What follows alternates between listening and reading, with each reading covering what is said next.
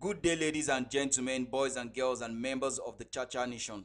My name is Afis Tonova, and this is a tribute episode to the late rapper D M X, who died on the ninth of April twenty twenty-one.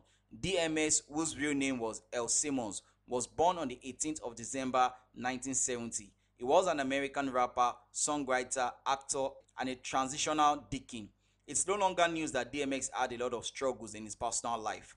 And if you had paid close attention to his songs, you could tell that majority of what he rapped about was what he was going through in his life. And this was one of the things that made the hip-hop community to respect him. Now, if you were like me as a kid that believed that the D in D M X stood for devil, then I'm sorry, because I'm about to ruin your childhood theory.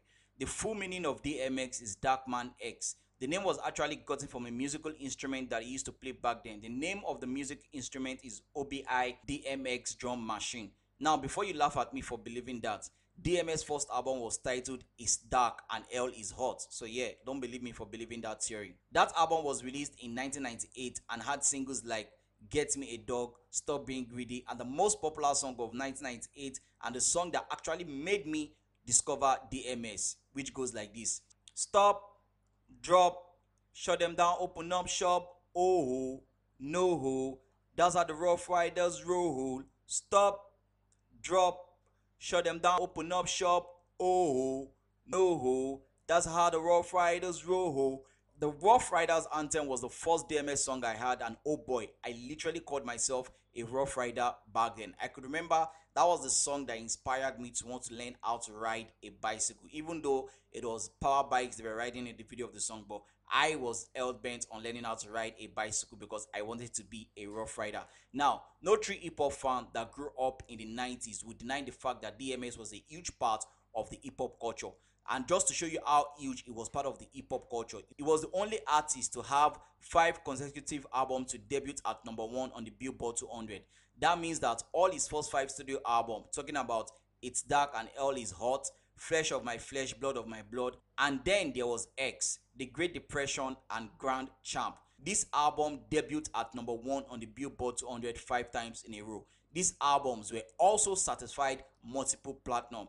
Now, in case you have anybody saying D M X does not make it into the GOAT conversation, you can just point this to the person and say no more. The album titled And Then There Was X was D M X's most successful and best-selling album.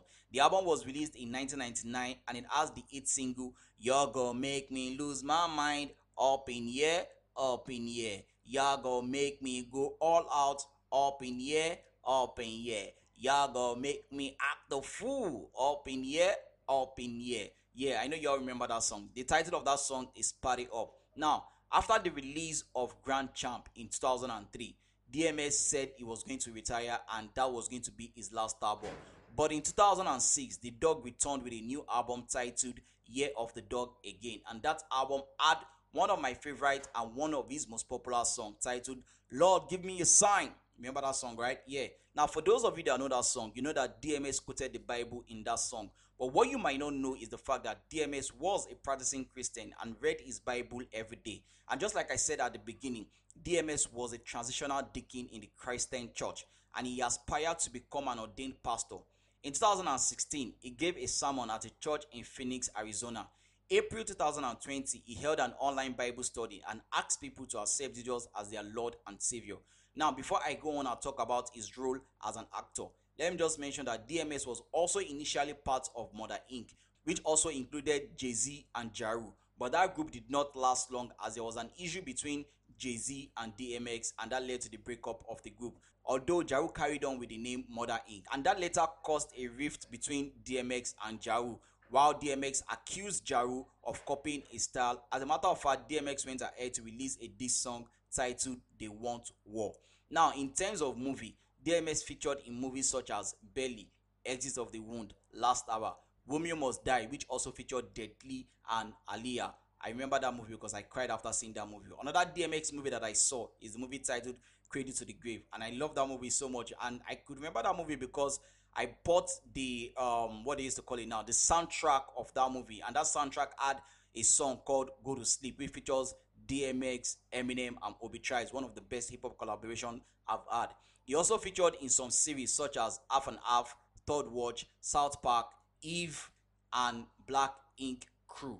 On the second of April twenty twenty-one, D M X was rushed to the hospital where he was reported to be in critical condition following a heart attack. And on the ninth of April twenty twenty-one, sadly, D M X was pronounced dead at the age of fifty. D M X might be gone, but his music will ride with us throughout the rough times. Till we meet again, dog, I say rest in peace, Darkman X.